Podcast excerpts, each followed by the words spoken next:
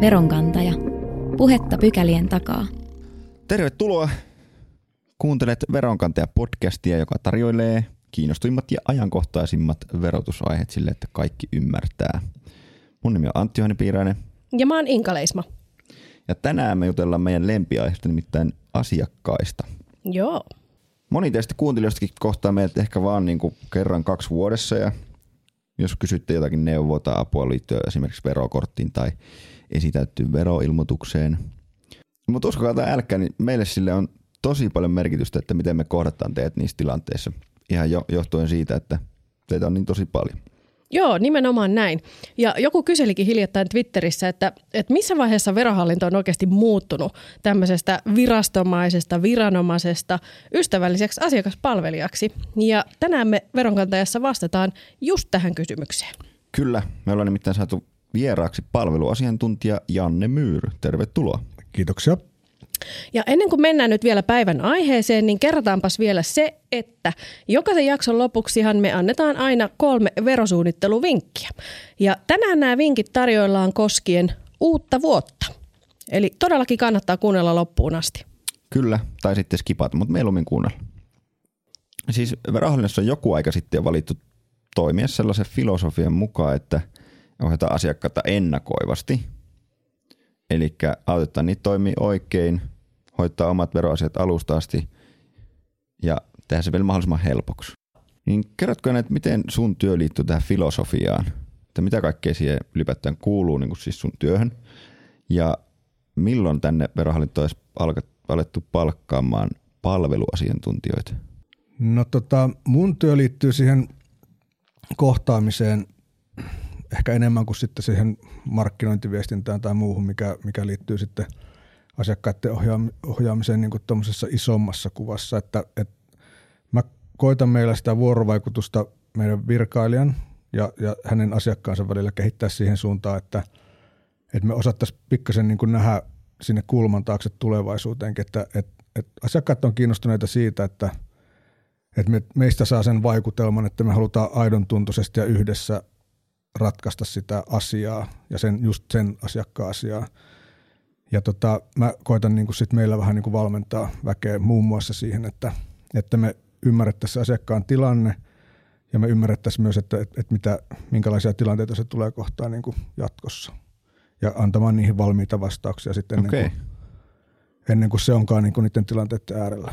Eli tavallaan pyritään oppia ymmärtää sitä asiakasta paremmin ja syvällisemmin.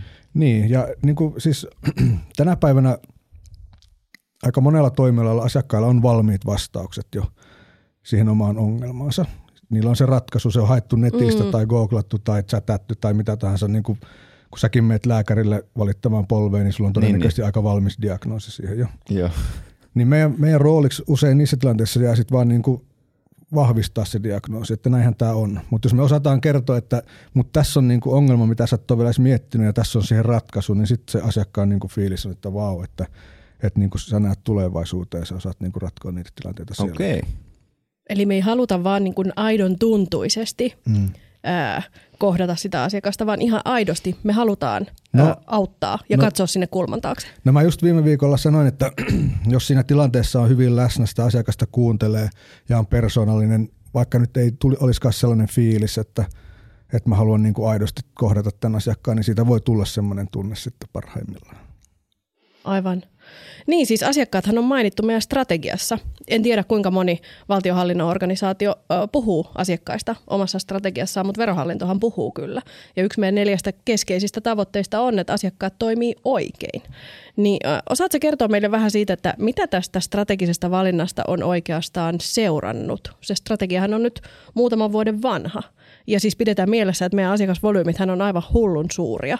Puhutaan siis 100,000 ja asiakasmäärissä puhutaan miljoonista. No kyllähän se niin kuin valitettavasti niin kuin joskus on vaan niin kuin sitä strategista puhetta, se asiakaslähtöisyys ja asiakkaan mukaan ottaminen. Että kyllä meilläkin niin kuin siinä paljon on opeteltavaa, että me ei mennä niin kuin valmiiden ratkaisujen kanssa. Esimerkiksi jos me kehitetään jotain uutta, niin musta tuntuu, että meillä on vielä vähän niin kuin petrattavaa siinä, että sen sijaan, että me mennään kysyä asiakkaalta, että me ollaan mietitty tällaisia, että olisiko tämä, niin kuin, että me ollaan niin kuin tehty tällainen juttu, että mitä sä oot tästä mieltä. Ja asiakkaalle niin kuin jää vaan mahdollisuus sanoa, että no, tämä on ihan ok, tai mä jotain korjaisin tässä, mutta me ollaan oikeastaan rakennettu se jo kokonaan. Et me ei siellä olla siellä putken alkupäässä selvittämässä, että hei, että mitä meidän pitäisi tehdä. Niin. Mitkä on semmoiset piilevät tarpeet niin. Ja sit kysytään matkan varrella edelleen, mutta että et kyllä se asiakas meillä on varmasti mukana siellä ja entistä enemmän niin kuin me kyllä niin kuin, ainakin noissa niin kuin asiakaspalvelutilanteissa ja niin kuin tällaisissa, niin kyllä me niin kuin ymmärretään se, että et asiakkaalla on tarpeensa ja että se ei ole mikään hallintoalamainen ole enää ollut 20 vuoteen se, vaan että se on niin kuin asiakas tai ihminen jossain tietyssä tilanteessa.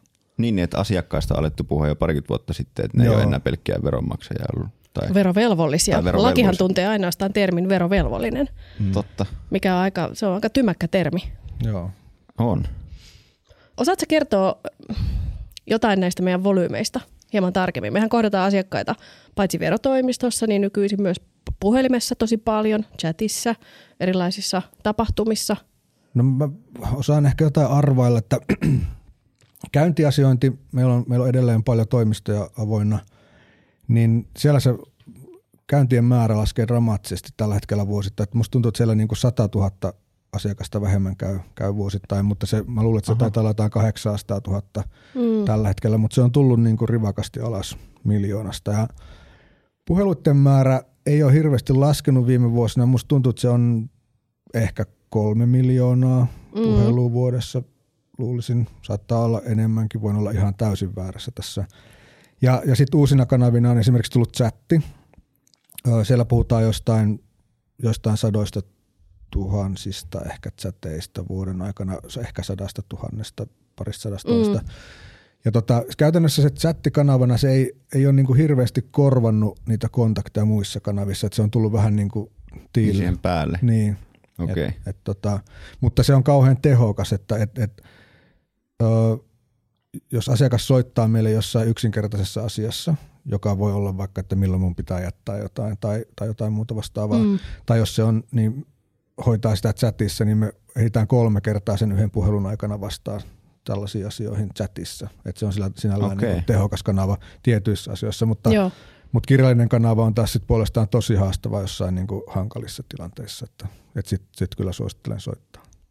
No kirjallinen viestintähän on viestinnän kuninkuuslaji omasta mielestäni, siinä on niin paljon tulkinnan varaa. Kyllä. Joo. Kohdataanko me asiakkaat tai ihmiset kaikissa näissä kanavissa samalla tavalla?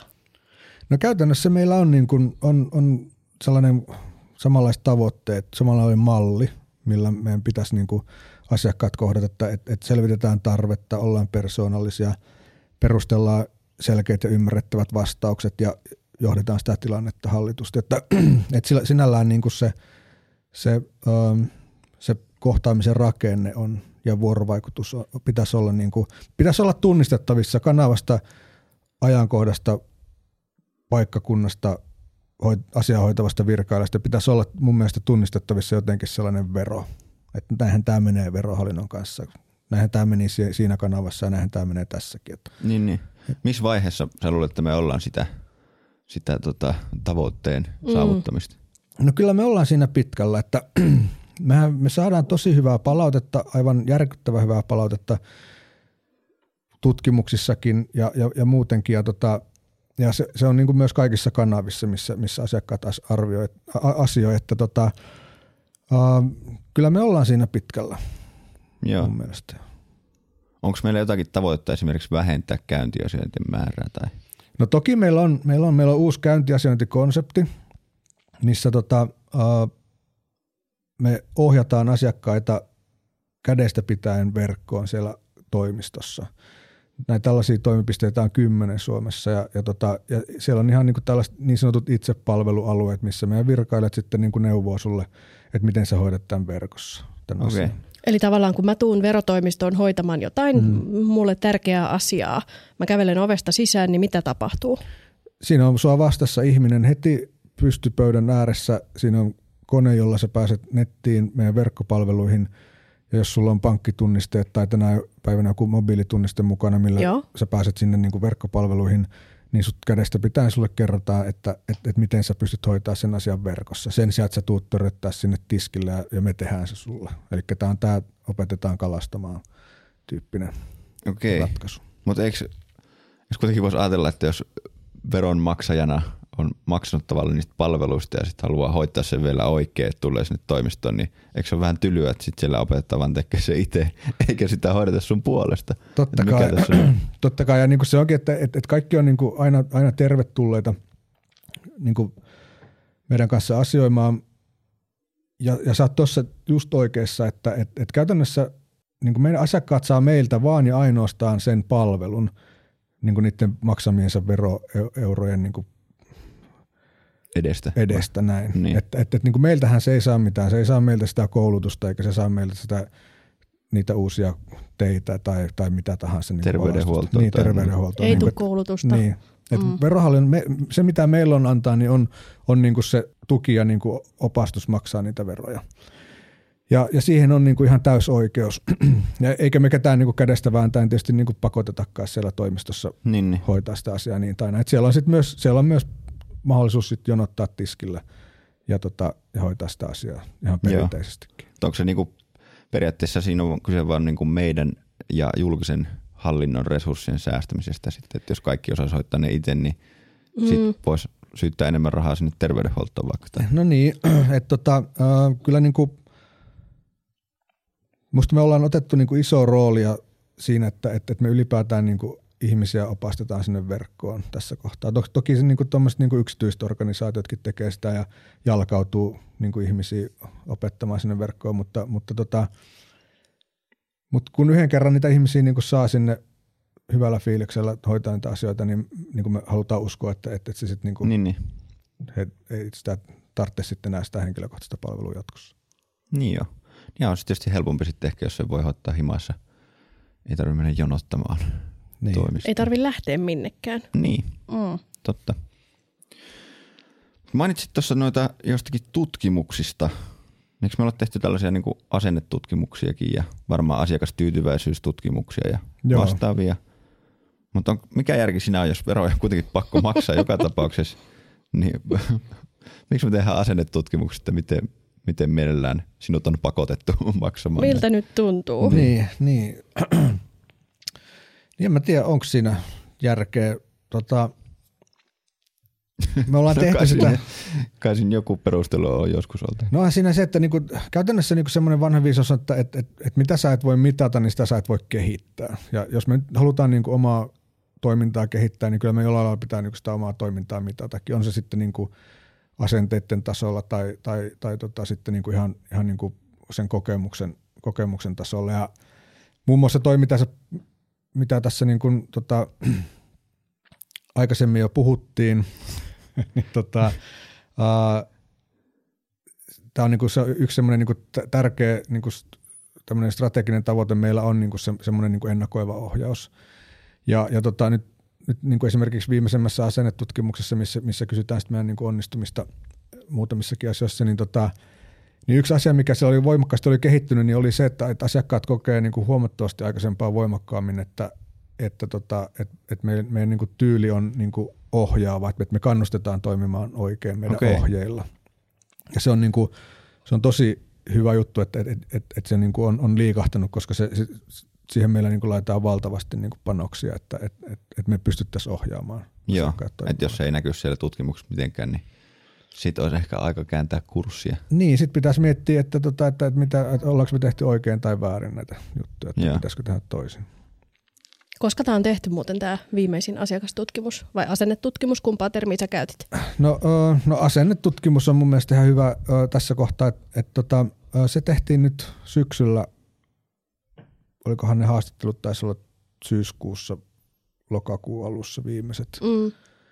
Ja sitten silloin marraskuun alussahan me taittiin sitä sitten niinku raportoida ja tulla julkisuuteenkin sen kanssa. Joo, ja näitähän on varmaan tehty jo useampi vuosi, eikö niin? Joo.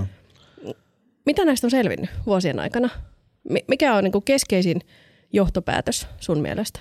No se on No se ainakin, mikä siinä niin vuosien mittaan on tapahtunut, niin musta tuntuu, että kun mä oon käynyt vaikka tuolla Verohallinnon johtoryhmässä niitä tuloksia esittelemässä, joka vuosi mä oon sanonut, että tästä ei enää niin ole syytä lähteä tavoittelemaan parempia tuloksia, että se ei välttämättä ole kustannustehokasta, että niin kuin, että pitäisi niin kuin ehkä nähdä niin kuin tosi paljon vaivaa, että me saadaan oikeasti niin kuin ne tulokset vielä niin kuin liikahtamaan johonkin. Vaikka nyt sanotaan niin kuin sen, mikä, mitä ollaan paljon rummutettukin, se, että maksan mielelläni veroni, niin kuin kokemus, niin siitä huolimatta se tulos on niin kuin vaan noussut jostain kummallisesta syystä.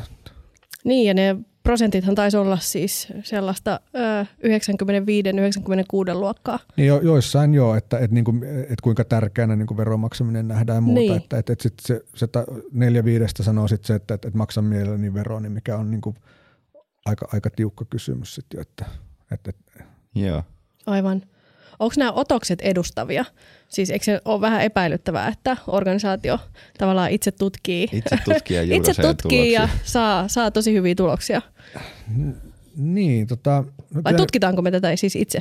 Ei, no siis meillähän se tulee ihan niin kuin kilpailutuksen kautta, valikoituu näistä suurimmista suomalaisista tutkimusyrityksistä aina se toteuttaja. Ja kyllä ne on niin kuin näitä ihan samoja firmoja, jotka mittaa sitten presidenttien tai puolueiden tai muiden niin kuin tämmöistä kannatusta. Ja ne otokset on, minkälaisia ne on, ne otokset yleensä? No se on käytännössä semmoinen samanlainen, että se on 1000 haastattelua. Mm.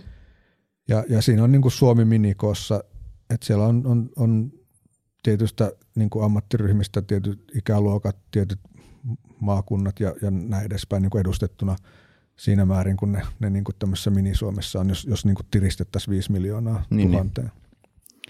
Kaikille, kenelle tilastotiede on tuttua, niin ymmärtää varmasti. Ja kenelle ei ole, niin kannattaa tutustua. Se on mielenkiintoista. Miten luulet, että ne vertautuu kansainvälisesti? Tehdäänkö vaikka Ruotsissa samantyyppisiä asennetutkimuksia tai muualla Euroopassa? Tai? Kyllä niitä niin kuin aina silloin tällöin niitä tuloksia näkee, mutta niitä jotenkin niin kuin naftisti jaellaan noita niitä tuloksia tai jostain syystä, tai sitten mä en ole niin ollut niissä foorumeissa, missä on sitten niin vertailtu. Kerrotaanko me itse sitten noita niin ulospäin? Kyllä, niin kuin, kyllä mä oon niin just pohjoismaisesti niitä, niin esimerkiksi niitä lomakkeita ja tuloksia lähetellyt, mutta ehkä me ei niin tarpeeksi voimakkaasti nyt sitten ole niin ponnisteltu siinä, että me niin saataisiin sitä benchmark-tietoa sitten muualta. Mm. Et enemmän siinä esimerkiksi on ehkä niin kuin käytetty sellaisena mittarina vaikka niin veronmyönteisyyden suhteen sitä, että kuinka paljon arvioidaan niin olevan harmaata taloutta tai niin tämmöistä verovajetta.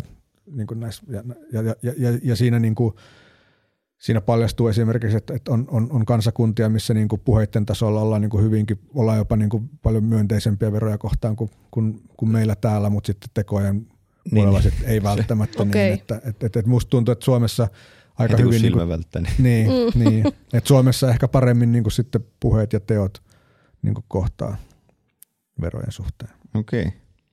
No siis meidän visiohan on olla tuloksilta ja maineiltaan maailman paras verohallinto, niin ollaanko me sitä tällä hetkellä? No mun mielestä ollaan, mutta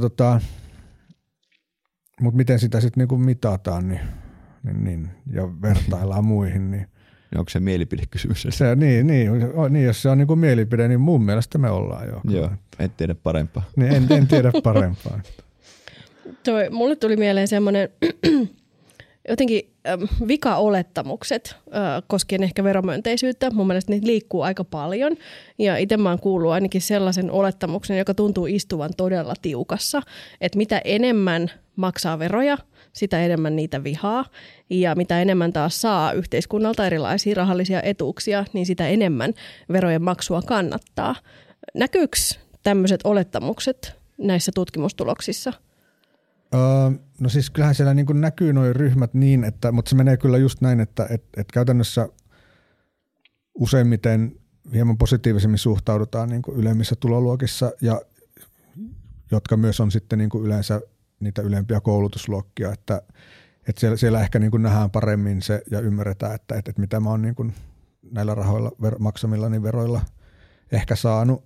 Ja kun taas sitten niin kuin alemmissa tuloluokissa ja alemmissa koulutusluokissa ei ihan yhtä usein niin kuin välttämättä olla, niin suhtaudutaan niin positiivisesti veroihin. Siis nimenomaan veron maksuun. Veron maksamiseen, niin. Aivan.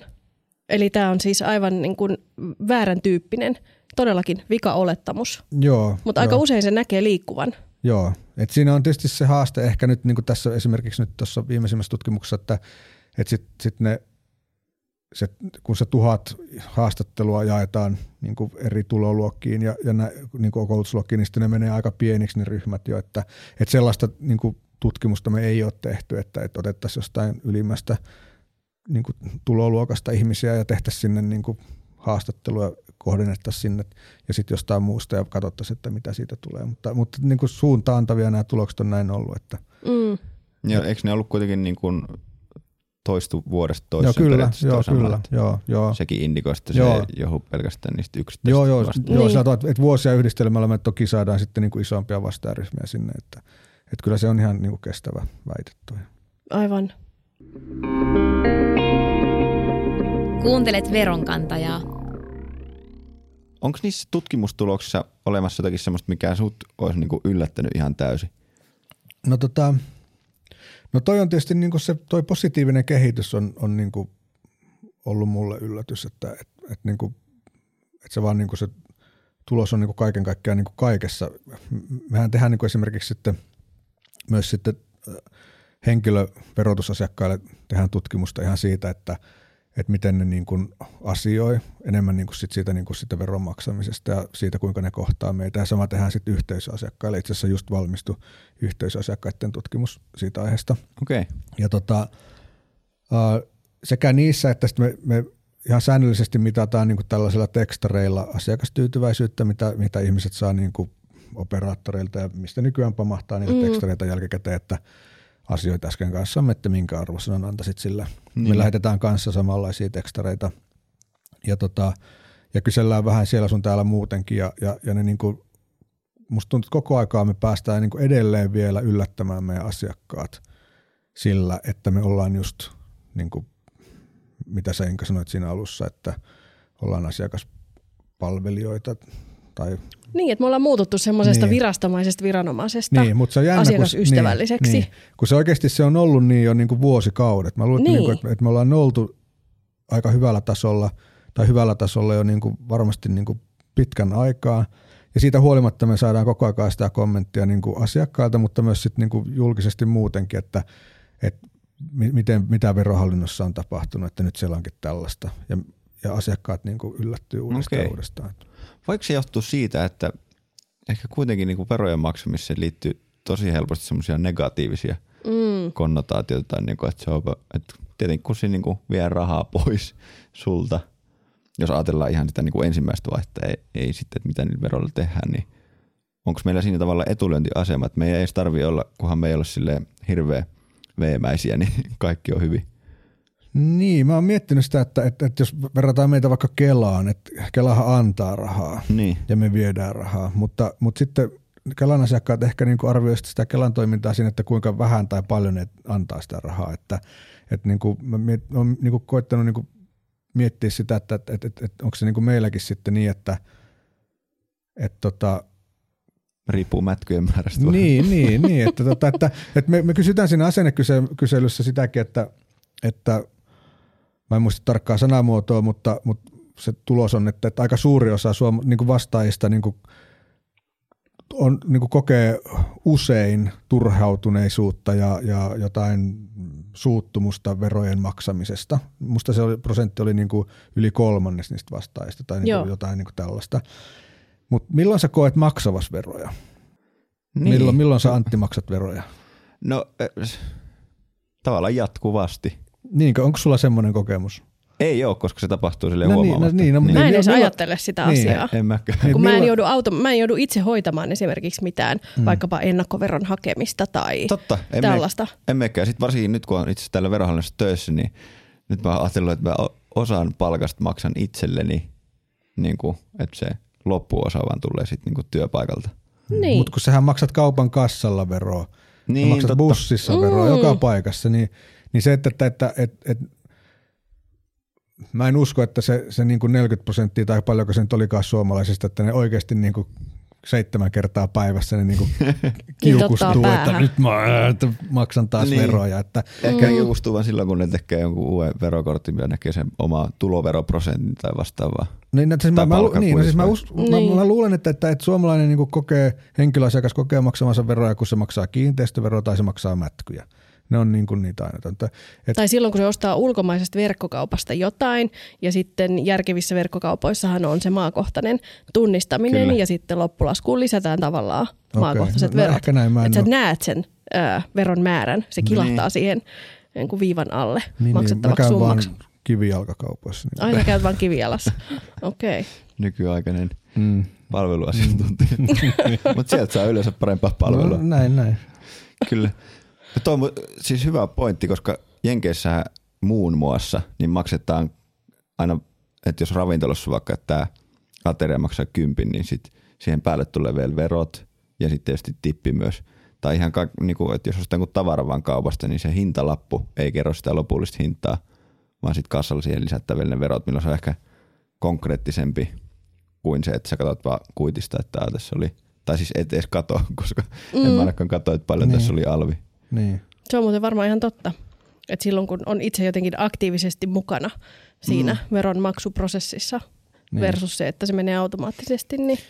Mutta tämähän on jännittävää, koska nyt on tulossa näitä tulorekisterihankkeita ja oma vero, eli niinku käytännössä tämä niinku verkkopalveluiden kehittyminen tarkoittaa sitä, että se tulee niinku paljon reaaliaikaisemmaksi tämä veronmaksaminen ja ehkä sitä kautta myös niinku läpinäkyvämmäksi, että mä oon miettinyt sitäkin, että jos se niinku, eihän mä esimerkiksi niinku palkkakuitit ja muut, niin nehän menee niinku paperinkirjaksi. Ne ei, vaan ei ne ole edes paperina, kun ne menee niinku jostain sähköisestä paikasta X sähköiseen paikkaan B. Ja niinku, niinku, pitäisikö sitä tehdä jotenkin läpinäkyvämmäksi niinku, tai näkyvämmäksi sitä verojen maksua? Olisiko siitä jotain hyötyä? En tiedä. Niin. Sitä voisi ehkä ainakin tehdä läpinäkyvämmäksi, mitä niille sitten saa tavallaan. Koska sekin on aika näkymätöntä. Nämä on tosi semmoisia niin kuin ei käsin kosketeltavia yleensä ne asiat. Vaikka siis kyllähän vaikka maantiet on hyvin käsin kosketeltavia, mutta ei niitä ajatella, että ne olisi. Ja tuossa on pointti, koska me ollaan myös selvitetty sitä, että mikä, siihen niin kuin, mikä motivoi ihmisiä maksamaan verojaan. Tämmöinen pieni laadullinen tutkimus tehtiin ja siinä niin kuin nousi muutama tällainen niin kuin päämotivaatiolähde. Yksi on se, että mitä mä saan tai mitä mun läheiset saa niillä veroilla. Yeah. Sitten toinen juttu oli niin kuin itse asiassa niin kuin omat arvot ja asenteet, siihen miten sä oot kasvanut ja niin kuin miten sä asioita näet. Niin se on niin kuin sit vaikuttaa siihen. Ja kolmas asia sitten on se, että mitä niillä rahoilla tehdään, mitä mä niin kuin maksan. Ja me mietittiin sitten meidän viestinnän kanssa sitä, että no näistä kolmesta asiasta varmaan niin kuin se ainut asia, mihin me oikeastaan, niin kuin, no arvot ja asenteet on niin kuin hankala mennä vaikuttamaan.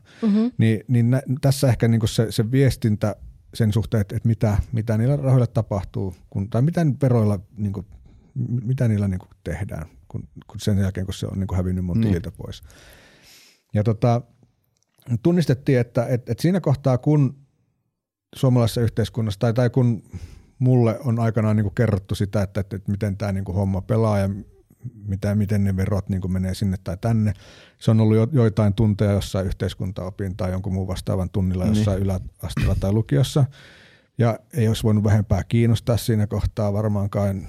Joitain voi kiinnostaa toki ja varmaan niistä, joita kiinnostaa, niin on päätynyt tänne meille töihin niin kuin paljon, mutta itse en muista siinä kohtaa hirveästi. Ja sitten siinä kohtaa, kun 10 vuotta tai 15, no 10 vuotta myöhemmin siirtyy työelämään sitten ja alkaa niin kuin maksaa niitä veroja, niin sitten ei enää olekaan niin kuin oikein kartalla siitä, että no mitäs tämä niin kuin tämä homma toimii niin, täällä Suomessa. Mitä me onkaan saanut tähän mennessä.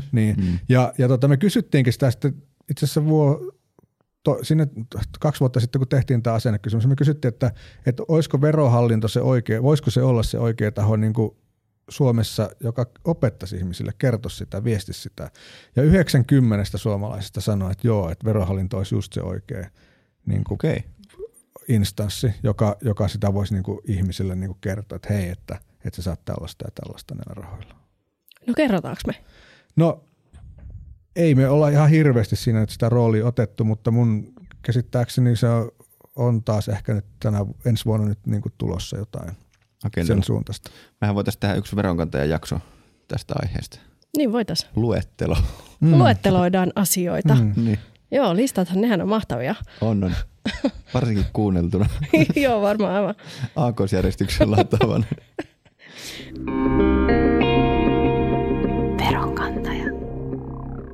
Tämä on kyllä aina kiinnostava keskustella näistä asiakkaista ja siitä, että miten voitaisiin paremmin onnistua tässä meidän työssä ja roolissa. Kiitos Janne, kun tulit vieraaksi tänne Veronkantajaan. Eipä kestä. Eli nyt on sitten niiden ilmaisten verosuunnitteluvinkkien vuoro. Ja tässä jaksossa ne liittyy uuteen vuoteen, koska nyt on vaihtunut vuosi. Eli kalenterivuoden vaihtuminen aiheena. Mitä kaikkea on tärkeää muistaa, kun vuosi vaihtuu? Joo. No siis aivan ensimmäisenä on hyvä muistaa, että verokorttihan postitetaan sulle kotiin ja postiluukun pitäisi kolahtaa 16. tammikuuta mennessä. Ja se uusi verokortti tulee kuitenkin voimaan vasta 1. helmikuuta alkaen ja vanhalla kortilla mennään se tammikuu. Ja jotta tämä olisi vähän hankalaa, niin sitä vuosittaista tulorajaa seurataan kuitenkin aina tammikuusta joulukuuhun, eli siis kalenterivuosittain. Tämä voi tuntua vähän epäloogiselta, mutta jos vaan muistaa, että se tuloraja kulkee kalenterivuosittain, niin kaikki on kunnossa. Kyllä. Ja miksi se kuulostaa epäloogiselta? No, siihen on itse asiassa todella niin kuin looginen ja käytännöllinen syy. Ja se tulee tässä. Kuntien tuloveroprosentit vahvistetaan sen verran myöhään aina vuodesta. Ja tämmöisen niin kuin 4,7 miljoonan verokortin toimittaminen, kun ne vielä toimitaan paperilla, se taas kestää niin kauan, että näitä ei saada sovitettua yhteen siten, että takuu varmasti saataisiin 1.1. alkaen uudet verokortit toimimaan. Ja kun se verotus kuitenkin on vuosikohtaista, niin se tuloraja pyörii sen kalenterivuoden mukaan. Okei. No niin, ja toinen vinkki on sitten se, tämä on muistutus. Muistutus meille kaikille siitä, että kotimaassa ja ulkomailla työnantajalta saadut luontoisedut päätetään vuosittain. Eli me annetaan täältä Verohallinnosta joka vuotta koskeva sellainen aika tarkka ohje siitä, miten asuntoetu, puhelinetu, ravintoetu tai vaikka autoetu määräytyy. Ja siinä samassa yhteydessä päätetään aina esimerkiksi kilometrikorvaukset. Vuoden 2018 osalta nämä päätökset on valmiina ja löytyy tuolta vero.fiistä hakusanalla luontoisedut. Joo. Ja 3. vinkki vielä, ja tämä koskee kiinteistön omistajia. Eli jos olet kiinteistön omistaja, niin saat heti maaliskuussa kiinteistöveropäätöksen ja se postitetaan sulle kotiin. Ja koska nämä kiinteistöveron eräpäivät tulee ajankohtaiseksi vasta syksyllä, taas tämmöinen pikkusen epäloogiselta kuulostava juttu, niin ratkaisuhan on tämä. Tilaa e-lasku siitä kiinteistöverosta ja tilaa se heti, kun se kiinteistöveropäätös tulee kotiin. Muuten se asia unohtuu. Ja tässä on vielä tämmöinenkin paras puoli, että kun sä teet sen tilauksen yhdestä e-laskusta, vaikka nyt siitä kiinteistöverosta, niin samalla sulle aukeaa e-laskumahdollisuus muun muassa ennakkoveroista ja jäännösveroista, eli mätkyistä. Totta kai siis ainoastaan, jos sulle sitten lankeaa sellaisia maksettavaksi. Niin. Wow. Automatisoitu. Onko Janne hoitanut e-laskun kiinteistöverosta? Oon, mutta vaimon osalta mä unohdin se hoitaa ja sain molemmista eristä huomautusmaksut, eikä ollut kauhean iloinen siitä. Miten se on? Suutarin lapset niin, ja kengät niin, ja sen vaimot, sellaiset. Niin, vaimot, puolisot. Suutarin vaimolla ei ole rahaa. Joo, näihin iloisiin tunnelmiin. Hyvä päättää. Kiitos kaikille kuulijoille. Kiitos. Kiitos. Ensi kertaa.